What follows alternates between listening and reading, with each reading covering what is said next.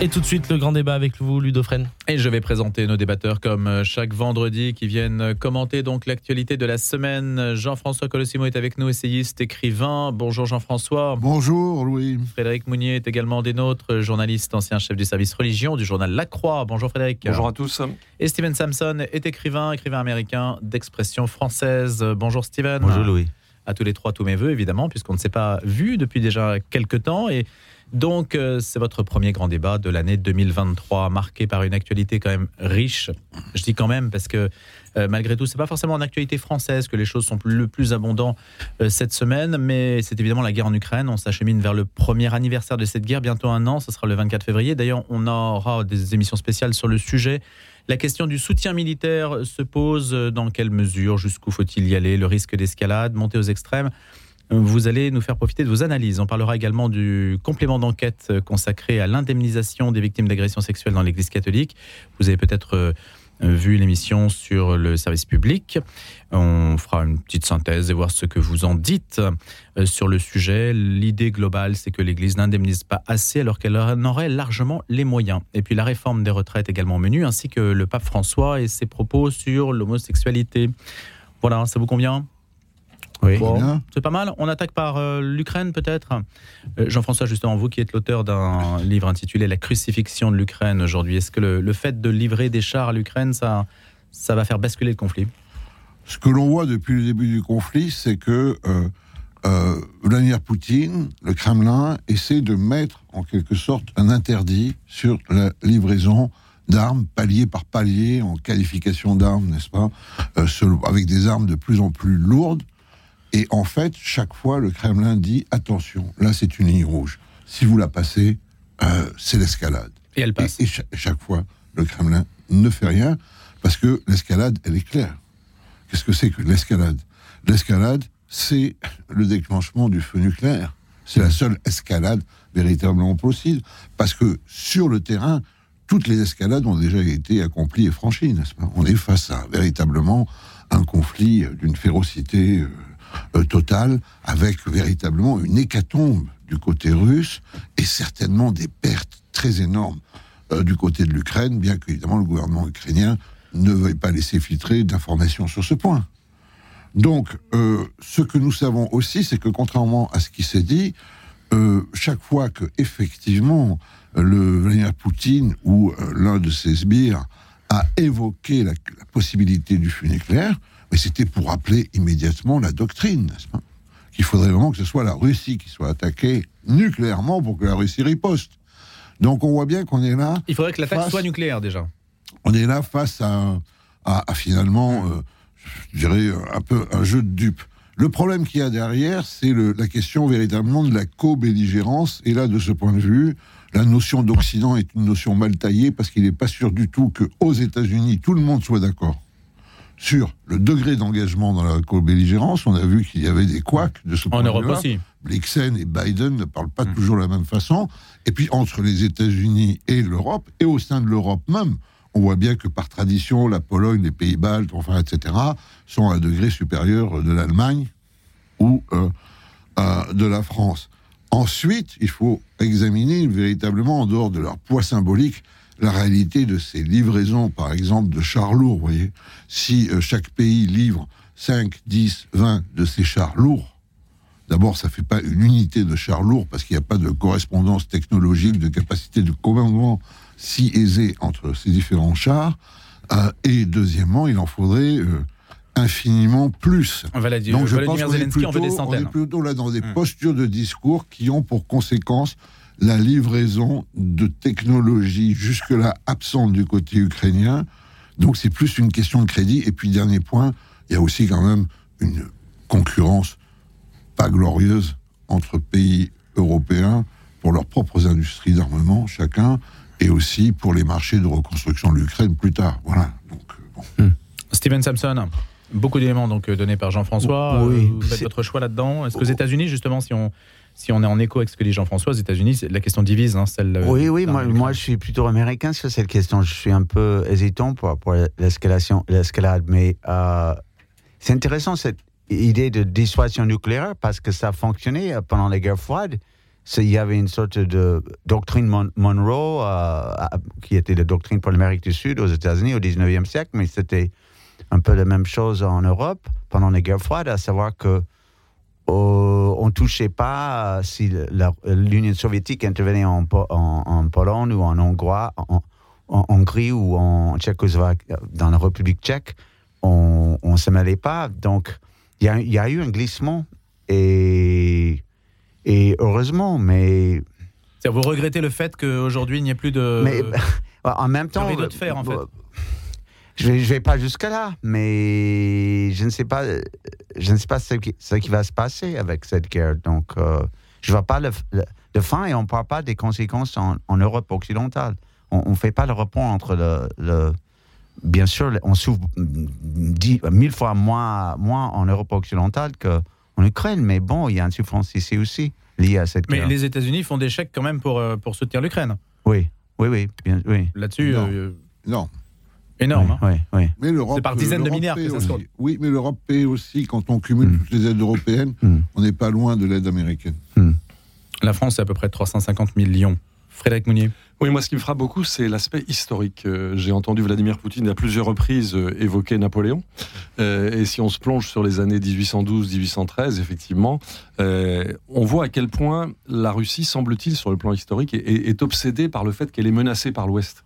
Elle est menacée par l'Ouest, l'Ouest décadent, l'Ouest qui lui apporte des, virus, en quelque sorte, des virus idéologiques. Je, je trouve qu'il y a là quelque chose de très fort. Et que, du coup, la Russie trouve son salut dans la guerre et dans une forme d'endurance humaine. C'est ça qui me frappe, c'est que la Russie est capable d'amener des centaines de milliers de mobilisés, de, euh, de détenus, enfin de voilà, il y a du matériel humain pour alimenter le hachoir humain. Les détenus ont des remises de peine, euh, y compris les peines longues, hein, se retrouvent s'ils combattent plus de six mois, hein, c'est ça C'est ça qui me frappe beaucoup. Et puis par ailleurs, ce qui me frappe beaucoup, en écoutant les experts militaires français, c'est de voir la faiblesse de la puissance militaire française aujourd'hui. Nos 18 Césars, c'est pas grand-chose. Euh, les quelques Charles Leclerc qu'on pourrait leur donner, euh, ça, nous, ça nous affaiblirait énormément. Et il semblerait que, euh, en cas de conflit frontal, nos forces ne peuvent tenir qu'un front très très étroit pendant une durée très très limitée.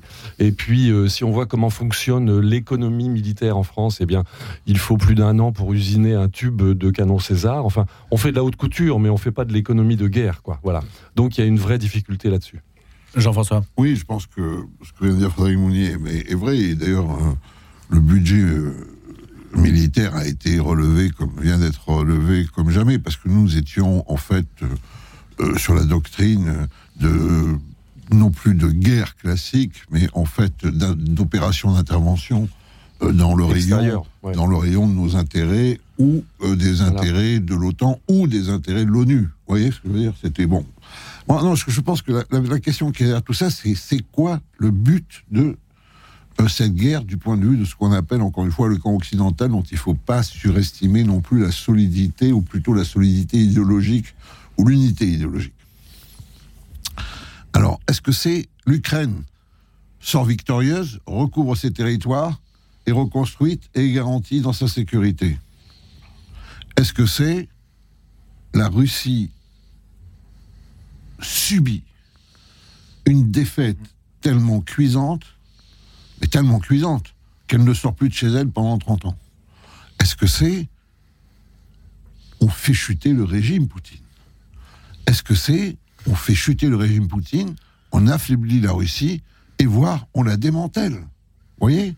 De ce point de vue-là, il n'y a pas d'accord entre ce qu'on pourrait dire être euh, le camp des alliés euh, de l'Ukraine. Hmm. Parce que la véritable question, outre le fait que, évidemment, n'importe qui de censé soutient les Ukrainiens dans leur courage, leur héroïsme et leur bon droit, bien sûr, n'est-ce pas?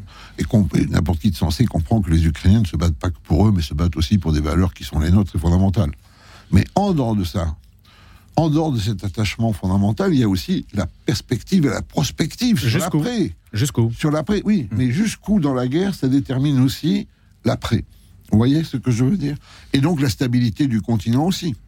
Imaginez une Ukraine victorieuse, ce que nous souhaitons tous, mais imaginez du coup une Russie qui s'effondre, ce plus grand pays du monde qui commence à se démanteler en principautés tout hostiles les unes aux autres, la Chine qui rentre en Sibérie. Avec 2000 têtes nucléaires, ça serait quand même dangereux. 6005. 6005 C'est 6500. encore plus dangereux. 6500 ogives nucléaires. On laisse pas tomber une puissance euh, nucléaire. Voilà. Et puis la Sibérie, euh, qui reste une réserve euh, extraordinaire euh, pour les technologies d'aujourd'hui euh, et de demain. Une Chine qui lorgne sur la Sibérie, vous voyez. Voilà, c'est quand même Et un nous grand pensons à Taïwan également. Voilà. Et donc, Voilà. en fait, euh, le vrai succès de Poutine, c'est que il n'a pas fait. Évidemment, nous ne sommes pas dans une guerre mondiale, mais il a ouvert le temps des guerres mondialisées. Alors, le pétrole, le gaz, le blé, euh, son attaque de l'Occident, qui est plutôt bien reçue. Alors, à mots couverts, dans l'hémisphère sud, en Afrique, euh, au Proche-Orient, en Asie, oui, oui, on trouve que, bon, on n'est pas d'accord avec lui, on n'a surtout pas envie de l'avoir comme tyran, on n'a pas envie de faire la guerre. Mais oui, cet Occident n'aurait-il pas quand même un peu une pratique à géométrie variable de ce qu'il appelle les droits de l'homme? Est-ce que c'est bien universel? Est-ce que cet Occident... Puis, il y a eu tellement de précédents, Jean-François. Il lui est pas arrivé de mentir? Hum. Guerre d'Irak. Hum. Voilà, il y a eu pour asseoir la légitimité de ces guerres. Tout ça. Donc là-dessus, vous voyez, il est quand même, euh, il reste, euh, il reste nocif, Poutine. Ne pensez pas qu'il soit foutu. hein. Sur cette idée du jusqu'où euh, qu'émet Jean-François, Steven Samson, Frédéric Mounier, jusqu'où? Eh bien, personne ne sait. Personne ne sait. ou, Mais faudrait-il? Je pense qu'il faut définitivement perdre notre innocence d'Européens pacifistes. L'Europe a toujours été une terre de sang, une terre de guerre. Elle est en train de le redevenir. Jusqu'où territorialement, on ne sait pas. Mais je pense qu'il faut garder ça en tête. Il faut renouer avec la mémoire de nos aïeux qui savent que les guerres succèdent aux guerres. En tout cas, nous sommes co-belligérants. Nous sommes bien impliqués dans ce conflit. Alors, nous ne sommes pas engagés sous notre drapeau, Bien nous ne sommes pas mais- engagés formellement, voilà. Mais euh, lorsqu'on va voir des chars allemands marqués de des la armes, croix on de est fer, marqués de la croix de fer sur le territoire ukrainien, ça va réveiller des fantasmes historiques, forcément. Ah bah, je suis parfaitement d'accord. Et nous, notre différence aujourd'hui, par exemple, avec les Britanniques, les, les Américains, les Britanniques et les Polonais, c'est que nous n'avons pas de personnel militaire engagé directement dans les opérations. Mais cette C'est idée ça que la différence. Ouais. mais l'Europe n'a jamais été totalement pacifique. La guerre froide. Je vous arrête juste, Jean-François. On imagine mal quand même les canons César aller tout seul en Ukraine. hein. engagé directement dans Ouais. les opérations militaires. Mm. Évidemment, les canons César sont livrés avec des euh, instructeurs. Un mode d'emploi. avec des instructeurs et les instructeurs certainement le temps qu'ils instruisent bon mais euh, Pas dans les forces combattantes. Pas dans les il- forces combattantes. voilà vraisemblablement il y a quand même des commandos Mm. des SAS britanniques des commandos polonais qui sont assez remarquables enfin etc qui euh, sont beaucoup plus sur le terrain que ce qu'on pense Steven. Oui, j'allais dire que je pense que l'Europe n'a jamais été totalement pacifique. Moi, moi, la guerre froide, c'était une guerre, c'était juste qu'elle était froide. Mais euh, moi, je vois cette guerre euh, actuelle comme une, une continuité de la guerre froide. C'est juste que les lignes de France se sont déplacées. Ça s'est déplacé, c'est tout. Voilà, Ça s'est déplacé vers l'Est. voilà. et on n'a pas vous avez raison parce qu'on n'a pas liquidé en 1991 Mm. le communisme Mm. on était content on a dit ah youpla boum l'Union soviétique se, se défait Mm. sans que coule le sang le sang coule à retardement c'est Mm. ça qui se passe en Oui. fait nous sommes dans la continuité de l'histoire Mais on n'a pas voulu non plus de procès du communisme, etc. hein. Ça Oui, n'a pas alors, été souhaité. L'expression Nuremberg du communisme. Voilà, le des Nuremberg du communisme, on n'a pas eu. Mais c'était pas très souhaitable parce que Nuremberg, il y avait quand même un gros problème, c'était que c'était des, des, des, des, des, des- des totalitaires rouges, les soviétiques, qui euh, jugeaient des Oui. totalitaires Le... bruns, les nazis, et pendant que euh, euh, les soviétiques jugeaient les nazis, en fait, les soviétiques continuaient le goulag. Vous voyez ce il que faut je veux rappeler dire que- C'était un peu la limite de Nuremberg. Et il faut rappeler que le procureur soviétique à Nuremberg était le même que le procureur des purges staliniennes euh, dans les années 30. C'était la même personne, donc Ouais, voilà. Donc, Ah non, mais ça aurait pu- encore pas d'exemple. Tu vois, Ça- on a du mal à trouver de l'exemplarité. Ça aurait pu être le rôle de l'Occident, en tout cas en 91, euh, en 89-91, de, de, au moment de l'effondrement, de d'organiser, même symboliquement, quelque chose qui tient euh, du solde du communisme. Ce qui n'a pas été fait. D'entretenir la mémoire du goulag, mais Oui. on, on avait, on avait quand même un peu des complicités, parfois actives, hein, euh, les communistes français, parfois passives aussi, la fascination pour la révolution mondiale. Et voilà, et, et donc, euh, d'ailleurs, c'est assez euh, paradoxal, c'est que dans ces années-là, c'était une certaine gauche révolutionnaire qui niait le goulag. Et alors, euh, déplacement, comme quoi la Russie est toujours paradoxale dans notre regard, euh, ces dernières années, c'était plutôt une droite très conservatrice qui s'illusionnait complètement sur Vladimir Poutine. Alors, vous voyez, comme ça, le, le balancier de l'illusion, c'était euh, idéologiquement déporté. Mais c'est toujours des illusions. La- Oui, oui, ah, mais ça, on est bien d'accord. C'est bien ce que je disais. La, Oui, oui. la Mais Russie ne cesse d'être la source de fantasmes. Voilà. Voilà, quelle que soit le- le- la place qu'on occupe sur l'échiquier politique. On va parler des retraites hein, maintenant. Euh, Maintenant, c'est une. euh, on a eu la première journée de mobilisation, on l'a vu. Il y en a une autre, hein, c'est le 31 janvier, mardi prochain. Prenez vos dispositions, mais il semblerait que dans les entreprises, les choses soient euh, déjà bien, bien actées et que le télétravail rende ces journées moins perturbantes qu'elles n'ont pu l'être euh, par le passé. En tout cas, donc, c'est présenté comme un tour de chauffe dès à présent. hein. Les salariés du secteur de l'énergie se sont mobilisés, ils sont mobilisés hier et puis ils vont continuer de le faire avec des actions dites Robin des Bois, menées euh, en parallèle donc de la grève. Semble-t-il, le conflit s'achemine quand même vers une forme de, dureté, en tout cas de, persévérance dans ce conflit. Donc avant mardi prochain, attention, il peut y avoir des coupures d'électricité par exemple. Et puis mardi, on verra ce que donne cette nouvelle mobilisation. Il y a aussi le projet de loi sur l'immigration qui va arriver en, même temps que celui des, que celui des retraites va continuer à être euh, à faire l'objet donc de, de répliques de la part des syndicats. Qu'est-ce que cela nous dit de l'état du pays? Steven Samson, Frédéric Mounier, Jean-François Colossimo. Frédéric, Bah écoutez, moi j'ai une grande... sur les retraites. hein, L'immigration, on va attendre Oui, un petit peu. J'ai une grande tristesse, une grande tristesse. Je, je ne comprends pas le rapport des jeunes au travail aujourd'hui. Alors, je comprends bien que chacun recherche euh, du sens à son travail, Cha- chacun recherche euh, de l'accomplissement, de l'épanouissement, quitte à vivre des, ca- des carrières, comme on disait autrefois, intermittentes et souples. Très bien. Mais en même temps, euh, je suis surpris de cette levée de bouclier qu'on croit voir de la part d'une génération qui nous dit euh, vivement la retraite, quoi. Vivement que j'arrête de bosser alors qu'ils n'ont pas encore commencé à bosser.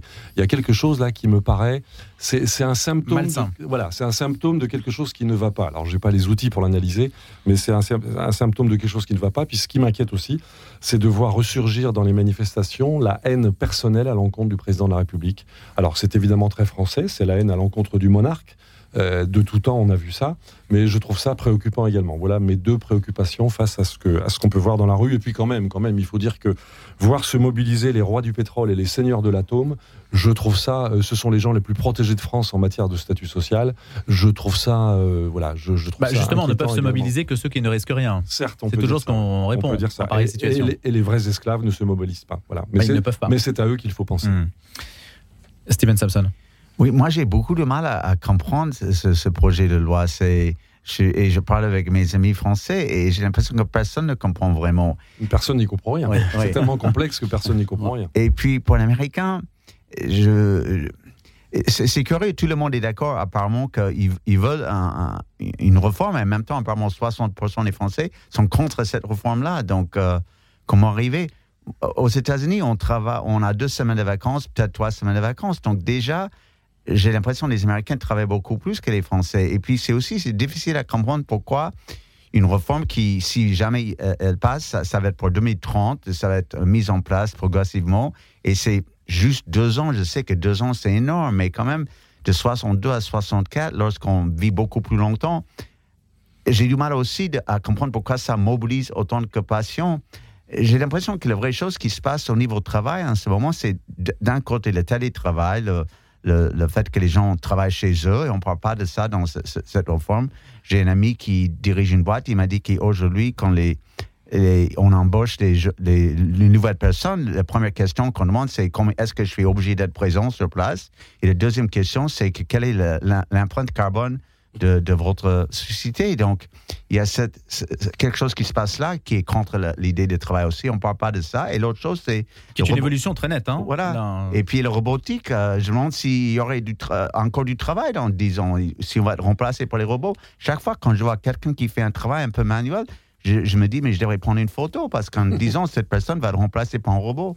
Je me dis, euh, justement, Jean-François, vous qui dirigez les éditions du CERF, je me suis dit, tiens, on peut aller sur euh, ChatGPT. hein, vous avez vu la- l'intelligence artificielle. On aurait pu mettre ce, sujet d'ailleurs au menu de notre grand débat ce matin. Qu'est-ce que ça veut dire, sachant que Microsoft va investir des milliards et des milliards de- dedans Euh, On peut écrire un livre quasiment par le biais de l'intelligence artificielle, euh, Jean-François. Ça change quand même notre rapport au travail, tout ça, non? Tout ce qu'on vient de dire? Je pense qu'il y a beaucoup de. Il y a une mythologie qui se développe là, qui est très vendeuse autour de cette intelligence artificielle. Cette intelligence artificielle, elle a pour elle quoi?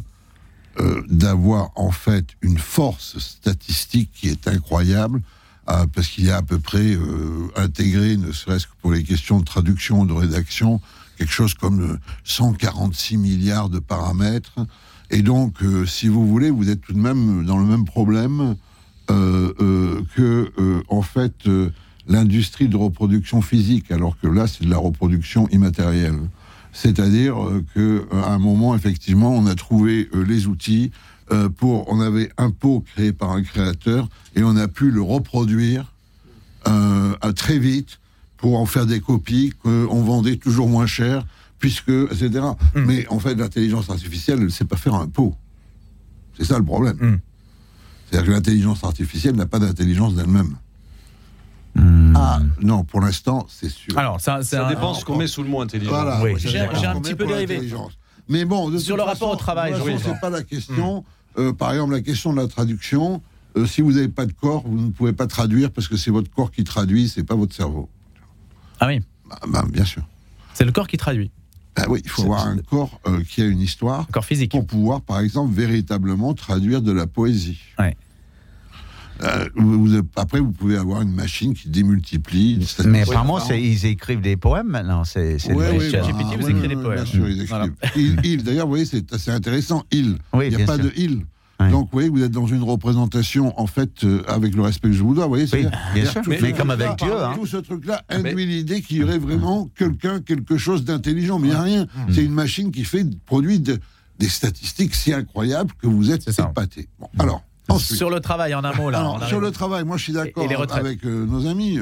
C'est sûr, comme le disait Frédéric, c'est sûr que de voir des anarchistes avec un drapeau noir défiler pour avoir une retraite plus tôt, tu te dis où sont passés les anarchistes. Bon, c'est vraiment. bon, c'est sûr C'est la grande victoire du capitalisme, lorsqu'un jeune se présente euh, à un entretien d'embauche, il est que question euh, de télétravail, peut-être d'empreinte carbone, mais il est que question de euh, mon job, parce que on n'apprend plus un métier aujourd'hui. On n'entre plus dans une corporation. On a un job qui vous permet d'avoir votre vie à côté. Et votre vie, elle n'est pas dans le, dans le Voilà, travail. c'est- celle-là qui compte, c'est la vie à côté qui compte. Même si, même si vous pouvez très bien travailler. Mais, Mmh. mais vous ne vous investissez pas plus que ça. Et je dirais que, euh, bien sûr, ces jeunes, dont certains sont formidables dans le travail, ben, lorsque vous êtes euh, vous dirigez, vous criez toujours qu'il y en a un qui arrive le matin qui vous dit salut, ciao, ça faisait trois ans que j'étais là, mais j'ai décidé de devenir marin à Valparaiso, cultivateur d'huîtres en Bretagne, etc., réparateur de vélo. Vous lui dites, mais enfin, c'est pas possible. Enfin, je veux dire, je comptais sur vous, vous êtes tellement doué. Ah oui, mais votre truc, ça m'intéresse pas. Moi, ma vie est ailleurs. Voilà, ça c'est ça c'est clair. Le deuxième point, c'est que on n'en peut plus dans ce pays de voir des syndicats qui ne représentent qu'eux-mêmes, des partis politiques de gauche, on ne sait plus où ils en sont. Fabien Roussel n'a plus la majorité au, au PCF. Anne Hidalgo, euh, elle a fait euh, un score frôlant zéro à la présidentielle. Juste pour finir. Et euh, euh, évidemment, Monsieur Mélenchon fait régner la terreur au sein de la France insoumise comme en, en pratiquant des purges. Et ces types-là nous expliquent que euh, les mairies vont faire grève. Mais attends, mais attends, mais En tout cas, la mairie non, de mais je veux dire, Où ah, non, je veux dire par là, euh, oui, nos amis américains peuvent être tranquilles. C'est pas demain qu'on se mettra en concurrence avec eux. Jean-François Colossimo, Frédéric Mounier et Steven Samson. Allez, la suite du grand débat, juste après les infos. Découvrez le tout nouveau numéro du magazine Classica, déjà en kiosque. Classica consacre sa couverture à deux grands compositeurs russes, Sergei Rachmaninov et Sergei Prokofiev.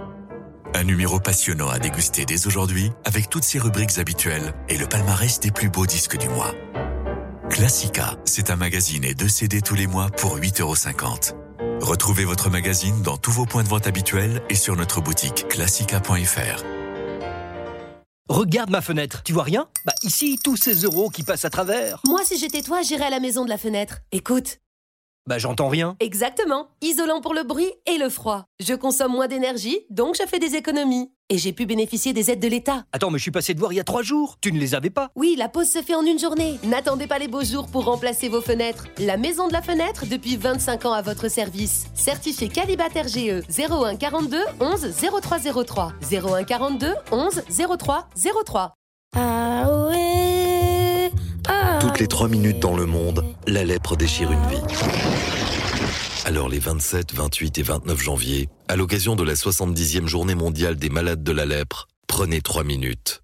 3 minutes pour donner et faire reculer la maladie. 3 minutes pour permettre à des millions d'hommes, de femmes et d'enfants de vivre enfin dans un monde sans lèpre. faites votre don auprès des bénévoles de la Fondation Raoul Follereau ou sur raoul-follereau.org. Merci.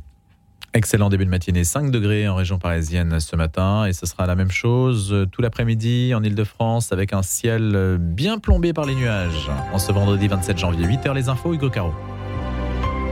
Réforme des retraites, 7000 amendements déposés en commission à l'Assemblée nationale en vue de l'examen du texte. Dans le détail, la France insoumise a déposé 3345 amendements, les écologistes 1282, le Parti socialiste 1000 et 272 pour les communistes. Le parti de la majorité Renaissance en a déposé une centaine, alors qu'à droite, LR aurait déposé un total de 617 amendements et 75 pour le Rassemblement national. Nous aurions pu déposer autant d'amendements que le nombre de vies que cette réforme va briser, mais nous souhaitons que le cœur de cette contre-réforme, le report de l'âge légal de départ à la retraite à 64 ans, prévu à l'article 7 du projet de loi, soit abordé dans nos débats, a expliqué dans un communiqué la NUPES. Réforme des retraites euh, toujours, plusieurs marches au flambeau organisées dans plusieurs villes de France. Le défilé est organisé à l'appel des organisations syndicales, CGT, FO, FSU et Solidaire, a rassemblé à Paris hier près d'un millier de personnes selon les organisateurs. Les manifestants euh, flambeau à la main ont marché entre les places Gambetta, Gambetta et République à Paris ils ont répondu à l'appel de l'intersyndicale qui veut je cite, poursuivre le plus possible les manifestations entre les deux journées de mobilisation générale du 39 et du 31 janvier. 500 personnes se sont notamment rassemblées à Dijon. Entre 300 et 400 personnes ont également manifesté dans les rues de centre-ville de Rouen et 600 personnes à Marseille sur la Canebière. Commençons l'actualité à l'international en Ukraine. Au lendemain de l'annonce par Berlin et Washington de l'envoi de chars en Ukraine, la réponse de Moscou ne s'est pas fait attendre. L'armée russe a bombardé le pays dans la matinée d'hier, faisant au moins 11 morts. Les autorités ukrainiennes assurent que la livraison de chars est urgente pour faire face à la supériorité numérique des soldats russes. Les chars léopards, on en a besoin. Mon tank est vieux, il trime depuis trop longtemps, confie un soldat ukrainien. Ce problème de matériel, les soldats en parlent en permanence. Et puis restons à l'international, à Haïti, où des manifestations à Port-au-Prince auprès, après la mort de six policiers tués par des membres des gangs dans le nord du pays. Des civils et des policiers ont tenté hier d'investir les bureaux du Premier ministre Ariel Henry au lendemain d'une nouvelle attaque meurtrière sur des membres des forces de l'ordre. En réaction à ces assassinats, des civils et des policiers excédés ont défilé hier dans les rues de Port-au-Prince, érigé des barricades, tenté d'investir le bureau du Premier ministre contesté Ariel Henry et envahi la piste de l'aéroport international Toussaint l'ouverture. Puis le pape François s'inquiète d'une orientation belligérante de destruction, recevant en audience au Vatican les membres de l'Institut européen d'études internationales de Salamanque en Espagne. Le pape a renouvelé son message de paix pour le monde qui va au-delà de ce que nous pouvons réaliser par des moyens purement humains, mais nous interpelle également sur un fait qu'elle n'est pas simplement fondée sur des rapports de force ou encore moins sur le silence des justes revendications des plus démunis, a-t-il déclaré hier. Le grand débat. Le grand débat. Louis Dauphren. Et une seconde partie du grand débat consacrée à un volet un petit peu plus religieux qui concerne davantage l'Église catholique. On va parler d'abord de complément d'enquête, l'émission qui s'est intéressée à l'indemnisation des victimes d'agressions sexuelles avec évidemment une sorte de refrain constant si vous avez pu regarder le reportage. L'idée, c'est qu'en plafonnant les montants d'indemnisation à 60 000 euros, l'Église chercherait à dissimuler, ou plutôt à protéger son patrimoine. Et elle aurait largement les moyens de payer, d'indemniser, de donner plus. Mais elle ne le souhaite pas, donc elle souhaite se protéger, au dépens donc des victimes qui se sont manifestées auprès des deux instances la CRR et l'INIR. La première concerne les victimes de congrégations religieuses et la seconde concerne les victimes dans le cadre diocésain. Voilà, on va donc en discuter, le mettre en débat. Vous, Steven Samson, Frédéric Mounier, Jean-François Colossimo. Frédéric bah écoutez, moi je souscris à ce que disait Jean-Marc Sauvé dans La Croix suite à la diffusion de ce, de ce travail sur, sur France 2. Euh, ce travail n'est ni juste ni équitable. Il repose sur le mythe de la richesse de l'Église et il présuppose, sous l'égide du vice-président de la libre pensée, qui s'exprime escalité dans le document, euh, et il présuppose que l'Église fait tout pour ne pas payer. Alors c'est évidemment scandaleux, c'est évidemment faux, c'est-à-dire que aussi bien la CRR que l'INIR ne protège pas les finances de l'Église de France. Elle s'adresse à toutes les victimes, même lorsque les crimes euh, sont prescrits, même lorsque les, auteurs sont décédés. Et euh, les montants qui sont fixés, qui, qui, sont, ont été fixés à un maximum de 60 000 euros, sont très largement supérieurs à ce que les cours d'assises euh, allouent en cas de crimes sexuels. Donc je ne vois pas comment on peut dire que l'Église ne fait pas son travail. Elle le fait très sérieusement et en tout cas, elle le fait bien plus que l'État euh, enfin, disons, la puissance publique euh, pour tout ce qui concerne les abus sexuels commis dans les écoles publiques euh, autour de l'aide sociale à l'enfance et dans les clubs sportifs. Donc, je ne vois pas où est le problème. Je pense que là, il s'agit d'un procès pré-scénarisé qui est tout à fait scandaleux. Steven Sampson Oui, je ne maîtrise pas le dossier. Je, je trouve ces arguments de mon voisin convaincants. Je, comment on peut chiffrer la, souffrance? Ça, c'est une grande question. Aux États-Unis, tu, tu vois des, des sommes farabolantes pour, pour des pour, pour des accidents euh, de mirobolantes ou faramineuses. oui, voilà, merci. Euh, et, justement, l'argument, c'est qu'aux États-Unis, euh, évidemment, où, la, question de l'indemnisation, où l'argent entre davantage dans, la, dans la négociation, les, les, sommes sont dix fois supérieures. Oui, exactement. Donc, je suis d'accord que le, patrimoine de l'Église, c'est un peu comme la, reine d'Angleterre, c'est pas, c'est pas liquide, c'est pas donc, euh, mais de toute façon, même si c'est deux fois, trois fois plus, comment on peut facturer ça? Je ne sais pas. La question de la réparation Oui, oui, C'est irréparable au fond. C'est irréparable. Ça veut dire qu'il n'aurait pas fallu, il n'aurait pas fallu monétiser en fait et dire simplement que c'est l'une des possibilités. Et les, les référents qui travaillent dans les deux commissions le disent bien. Ils reçoivent régulièrement des victimes qui disent je ne veux pas d'argent je veux être reconnu, je veux que ma lettre soit archivée, je veux une lettre d'excuse, voilà, une lettre de reconnaissance, je veux un signe de reconnaissance, je veux qu'il y ait un mémorial quelque part. Voilà, il y a une très grande diversité des modalités de reconnaissance, mais ces gens ont eu leur vie absolument dévastée. Et de toute façon, de l'argent ne, ne, ne cicatrisera jamais ces plaies-là et bon nombre de victimes le disent. Est-ce que donner de l'argent, je pose la question, je donne la parole à Jean-François ensuite, est-ce que le fait de dire on va de toute façon donner de l'argent, ce n'est pas entrer dans la logique du ça ne sera jamais assez? Non, c'est pas de toute façon. On va, dans certains cas, si c'est la demande des victimes, on va donner de l'argent. Voilà. Jean-François Colessimo. Moi, écoutez, j'adhère euh, totalement. Euh, c'est pas pour, euh, pas pour fuir le débat. Je pense que tout ce qu'a dit Frédéric Mounier, j'y adhère mot après mot. je veux dire par là que de toute façon effectivement, c'est vrai aussi, euh, cher ami, euh, le rapport entre euh, l'argent et la peine, la déchirure intime, la, vie saccagée, il n'y aura jamais d'équivalence. Ensuite, les réparations peuvent aider, par exemple, des gens qui affrontent de très lourds frais de suivi psychologique, de choses comme ça. Mmh. Mais dans ce cas-là, eu égard à ce qu'est la France économiquement, avec ces, sommes-là, nous sommes dans, dans, un ordre des choses. Vous voyez, tout ça, moi, ça me, je trouve que euh, la libre pensée, elle ne fait pas que se manifester à travers cette émission.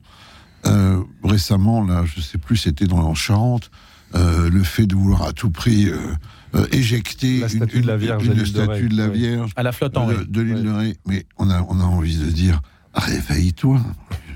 19e, c'était il y a quasiment deux siècles maintenant. C'est quoi cette guerre des deux France Est-ce que vraiment tout cela tient euh, encore euh, encore debout Mais elle continue. Bah, apparemment oui, puisque vous avez. Voilà, mais, apparemment voilà, donc on a euh, une espèce de nouveau sectarisme où, je dirais, il faut à tout prix taper sur l'Église indéfiniment, l'Église catholique. Mais l'Église catholique, elle a fait un travail exemplaire en France. Je veux dire, vous voyez, bon, et, cette Église catholique, elle a d'ailleurs fait un travail tellement exemplaire que d'autres pays catholiques, peut-être en Europe, vont prendre, enfin, d'autres pays de tradition catholique vont prendre idée là-dessus, etc. Arrêtons, quoi. Arrêtons, puis arrêtons surtout. Ouais, moi, j'ai l'impression là que ces victimes, euh, qui sont des victimes qui vont mal parce qu'elles ont connu des choses atroces au sein de l'Église Aujourd'hui, elles sont prises en otage, ces victimes, par des gens qui euh, en veulent à mort à, l'Église. Euh, je pense que tout ça n'est pas respectueux des victimes, pour dire la vérité. Je pense que c'est vraiment outrancier. Ensuite, il y a la bêtise derrière, effectivement, ne même pas comprendre que euh, l'Église en France, c'est une cascade de diocèses, d'associations, de congrégations religieuses, etc., qui fait que si on voulait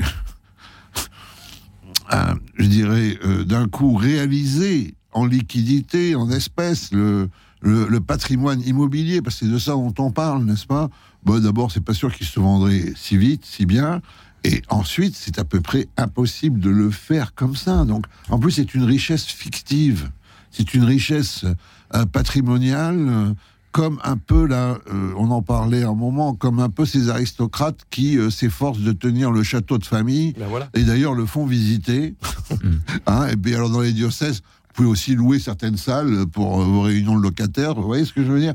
On est hors champ là de toute réalité, mais voilà, je veux dire, il y a quand même une vieille veine française là-dessus.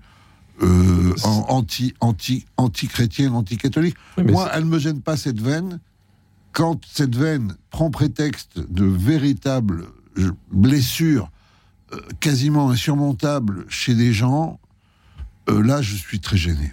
Mais c'est une veine historique, c'est une veine historique qui court euh, dans notre imaginaire collectif depuis 200 ans. À la veille de la Révolution française, l'Église catholique était le premier propriétaire immobilier et foncier 60% à Paris, hein. du pays. Voilà.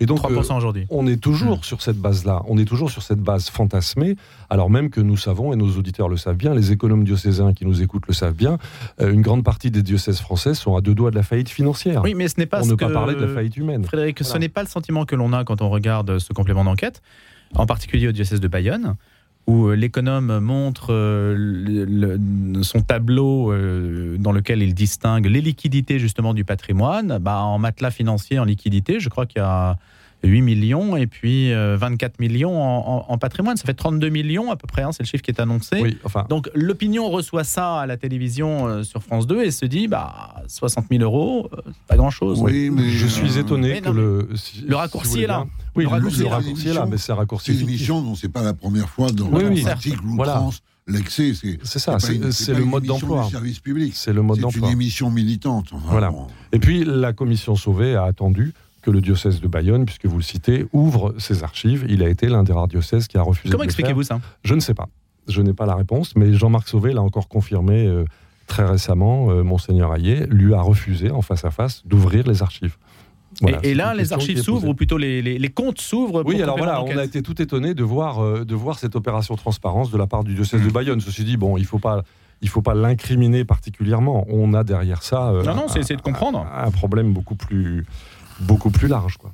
Moi, je pense qu'il faut remettre, euh, on va être d'accord tout le monde ici, il faut remettre les victimes au centre. Tout ça existe pour elles, parce que ces victimes sont des victimes réelles, n'est-ce pas?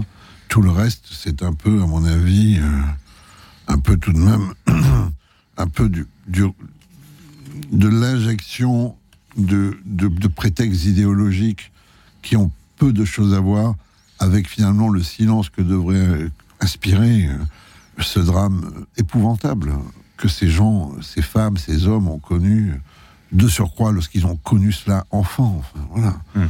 Ouais, je dirais. euh, Alors, cela dit, vous dites, euh, Jean-François, l'Église a été remarquable, etc., qu'elle va servir peut-être de, de qu'elle est pionnière en la matière, que d'autres pays Parce qu'elle a été très catholique. française, j'explique pourquoi. Voilà. Parce que même si ça a été un point de crise très discuté, et après tout, pourquoi pas, le tout peut être discuté, moi je ne suis pas du tout. L'enquête, je dirais, ecclésiastique, s'est accompagnée de références aux sciences humaines. Voilà, c'est ça, c'est très français. C'est-à-dire qu'il ne s'agissait pas simplement d'établir un- un- une chronique, euh, encore une fois, une chronique noire. Il fallait aussi essayer d'analyser cette chronique. Alors après, on peut discuter de la manière dont ça a été fait. Moi, je suis pas du tout euh, pour interdire le débat. Ce que je veux dire, c'était ça. C'était euh, ce truc qui représente d'ailleurs euh, la théologie française, n'est-ce pas, dans tout ce qu'elle a fait aussi de fort à Vatican II, etc. C'est ne pas avoir peur d'aller sur le terrain euh, euh, de l'histoire, de la sociologie, de, l'anthropologie, de la psychologie. C'est une théologie qui est au cœur de, je dirais, de l'université, vous voyez, qui se place au cœur de l'université telle que l'université va. Et là, vous voyez, vous aviez l'INSERM, machin truc, tout ça. Et, c'est là où il y a une invention méthodologique, encore une fois. Après, on peut discuter le résultat, l'application des méthodes. Enfin, je veux dire, je suis pas du tout euh, en train de sacraliser ça non plus. Mais je dis, il y a une démarche de confrontation avec ce qui se fait de mieux dans la recherche. Dans la recherche, euh, intellectuel. Là, c'est le rapport foi-raison. Vous voyez ce que je veux dire là, qui, qui est bien articulé, c'est très français. Euh, le- une dernière question sur le sujet. Est-ce que le, quand on dit l'Église est pionnière, on attend, et c'est une question récurrente hein, qu'on a aussi euh, chez nous, mais quand les pouvoirs publics vont-ils prendre leur part euh, dans cette histoire Quand dans le monde du sport Quand dans le monde de l'éducation nationale on attend, on attend en fait que les équivalents de la SIAZ, que les équivalents de l'INIR, de la CRR, etc., voient le jour. Et on l'attend également, il faut le dire. Alors, il y a la Civise hein, sur les victimes d'inceste, Oui, mais, mais pour reprendre ce que disait Jean-François Colossimo, on l'attend également dans d'autres églises européennes. En Italie, c'est le blocage absolu pour l'instant. Oui.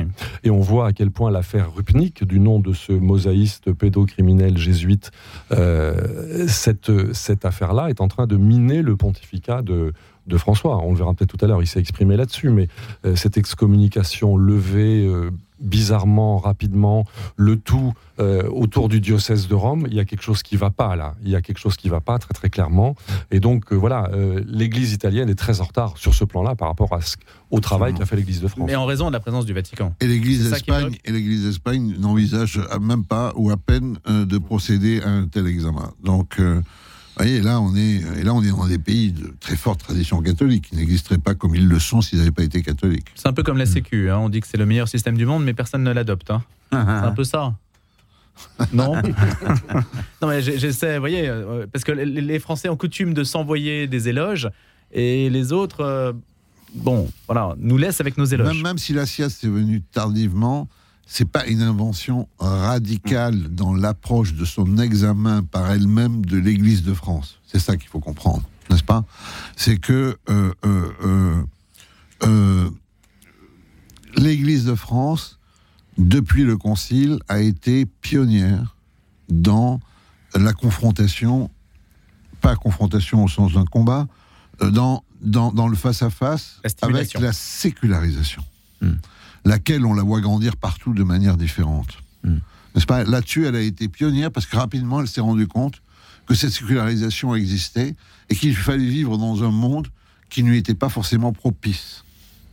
Et qu'il fallait qu'elle soit aussi à hauteur des attentes de ce monde, parce que ce monde sécularisé, c'est aussi un peu aussi un enfant, malgré tout, de l'Évangile, euh, dans son attente euh, d'exigence, de vérité, etc.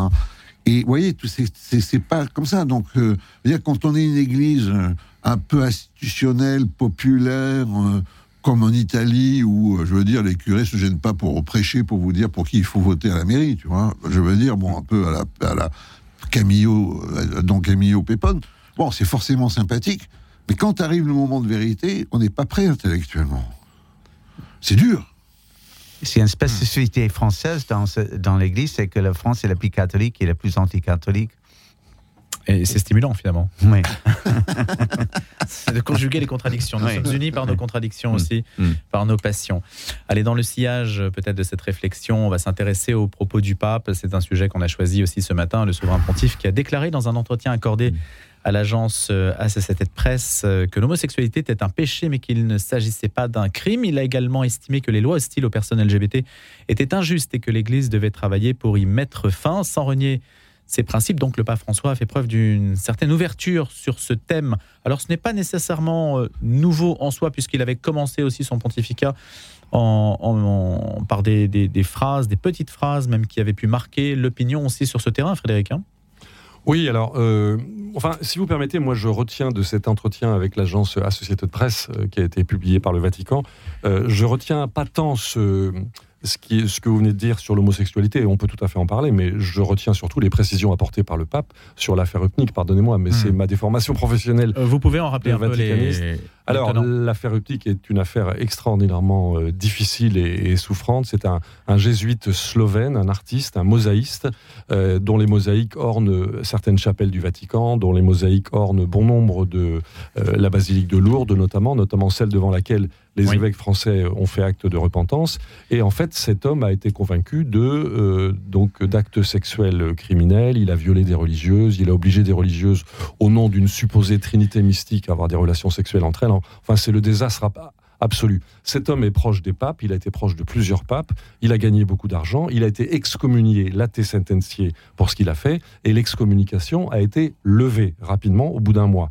Et donc la question qui court à Rome, et c'est ce à quoi a répondu le pape dans cet entretien avec la société de presse, c'est qui a levé l'excommunication? Est-ce que c'est le pape? Est-ce que c'est le préfet de la, du, du dicaster pour la doctrine de la foi Est-ce que c'est l'un de ses adjoints? Pardonnez-moi, c'est un peu de la cuisine vaticane, mais il y a là quelque chose de très sensible euh, pour l'avenir euh, du, C'est très important, du pontificat. Excusez-moi, c'est très, très, très, très important. Parce que c'est le problème de la solidité de l'institution Voilà. et du crédit qu'on peut lui faire. Euh, Excusez-moi. Au plus haut niveau, au Voilà, plus haut au- niveau. voilà. C'est ça Non, non, c'est gravissime. Voilà. C'est une affaire Et gravissime. se greffe derrière ça le fantasme de la mafia jésuite qui gouvernerait le Vatican aujourd'hui, qui, est à- qui pourrait être, selon certains, équivalente à la mafia polonaise qui gouvernait le Vatican les- euh, dans les dernières années de Jean-Paul II. Donc voilà le tableau général, c'est un tableau très difficile, très sensible, et moi je suis intéressé de voir que le pape a, a répondu là-dessus. Voilà, maintenant on peut... Qu'est-ce qu'il a répondu juste? Est-ce que est-ce qu'on est dans Il a ce... dit ça n'est pas moi qui ai levé l'excommunication. Il a pas. euh, euh, on, a, on ne sait toujours pas qui l'a levé. Donc là-dessus, c'est clair. C'est Voilà. c'est sur la question de la personne du pape. C'est- clair. Et il dit aussi, je n'ai pas, euh, je n'ai pas joué, euh, en, en- enfin contre la, la prescription. Donc il est fidèle à sa ligne, qui est de dire, il faut lutter contre tous les abus sexuels. Donc ça s'est fait dans son dos. Alors, sans qu'il le voilà. sache. Alors, c'est toute la question. C'est toute pas la encore. question. Et vous savez comme moi que le Vatican est une cour de la Renaissance où euh, les dagues sont toujours sorties, où tous les coups sont possibles. Et donc, personne ne sait exactement ce qui s'est passé. On attend toujours la réponse. Voilà. Mais il aurait pour établir l'excommunication, le pape, non? Oui. Ah, il pourrait la rétablir, effectivement. Oui, oui. alors c'est- Tout à fait. après qu'elle ait été levée, elle Oui. pourrait être rétablie. Voilà. Oui. Mais on attend toujours. On attend toujours. Et voilà. Aussi pénible que ça puisse euh, paraître et à entendre, euh, Mario Rupnik, son heure de gloire, c'est le pontificat de Jean-Paul II, n'est-ce pas? Ah, C'est là où il devient le, mosaïste de la chapelle pontificale. En plus, euh, à ce moment-là, il apparaît comme un artiste qui est à cheval sur l'Orient et l'Occident. C'est très euh, néo-byzantin ce qu'il fait. Euh, le crédit que lui accorde Jean-Paul II va faire de lui effectivement un mosaïste pour des tas de sanctuaires à travers toute l'Europe. Donc, vous voyez, euh, chacun veut son Rupnik, quoi, etc. Donc, c'est une affaire colossale, en fait, mais malheureusement, il faut le dire, qui renvoie encore une fois à ce pontificat avec la question des légionnaires du Christ, avec beaucoup de questions, au fond, euh, le fondateur en tout cas, Maciel, etc., Rupnik. Et- et de ce point de vue-là, le bilan, quand même, commence à être un peu, un, un peu lourd, il faut le dire aussi, même si c'est pénible à entendre. Là aussi, on a un effet a- retardement. Il a, il a, il- voilà, en tout cas, évidemment, il ne s'agit pas d'incriminer la, la personne du pape euh, défunt et canonisé. On peut dire simplement que euh, la réaction très forte de Benoît XVI lorsque euh, euh, il est élu à, à cette question, c'est aussi que manifestement, il régnait à ce moment-là au Vatican, mais il faut savoir que Jean-Paul II ne s'occupait pas du Vatican aussi, il faut le savoir. hein. Donc c'est pas une attaque ad hominem, j'allais dire, mais qui régnait au Vatican, un immense désordre de ce point de vue-là. Alors, moi, je pense que cette crise des abus sexuels relève de, de véritables métastases au sein de l'Église, que ce soit à Rome ou de l'Église de France, on l'a vu. C'est-à-dire qu'il y a une forme de, de cancer qui n'en finit pas de se propager au sein de l'Église. Mon hypothèse, c'est que ce cancer, ce, ce cancer trouve son origine dans une théologie du prêtre qui a été déviée et qui date de la contre-réforme. C'est-à-dire que ces abus sexuels sont avant tout des abus d'emprise et d'autorité, et ils trouvent leur niche dans ce visage du prêtre comme homme séparé, homme interdit, homme sacré, homme tout-puissant. Ouais. Et donc c'est à partir de là que les abus ont pu se développer de façon enfin de façon cancéreuse, quoi. Et donc la question c'est quelle va être la chimiothérapie pour lutter contre ce cancer et notamment quel type de réflexion théologique va être ouverte peut-être ou va être poursuivie autour de la question du sacerdoce et du presbytérat. je souscris dès demain. Je pense que c'est là le problème. Il faut bien se rendre compte d'ailleurs que toute emprise physique, sexuelle, n'est jamais que le résultat d'une emprise mentale, euh, psychologique. Donc la question de la consommation, c'est la consommation en fait de la possession. Voilà. Euh, et, et que de ce point de vue-là, on a aussi affaire à des dérives sectaires et gnostiques qui s'enracinent très précisément dans le fait que euh, le prêtre, oui, est un homme séparé. Et on en arrive à ce problème, et j'en ai fini, on arrive à ce problème que, en raison même de cette théologie de la contre-réforme, Un prêtre sanctionné pour des abus sexuels et en prison peut célébrer malgré tout la messe pour lui-même, même s'il est interdit de célébrer pour les autres, tandis que les divorcés remariés qui veulent mener une vie en fait sainte dans l'Église ne peuvent pas communier. Donc Mmh. là, il y a un abîme qui s'ouvre. Et donc la faut- question qu'il faut de la régler- faut régler à crédibilité, tout prix. voilà, c'est la grande question. On va en rester, messieurs, à ces considérations. Merci beaucoup. Et puis euh, l'interview du pape François, on pourra la retrouver sur le site du Vatican. Finalement, on en a assez peu parlé malgré tout, mais on aura l'occasion de revenir sur toutes ces questions. Merci Steven Samson, Frédéric Mounier et Jean-François Colossimo. Retrouvez le podcast de cette émission sur le www.radionotre-dame.com.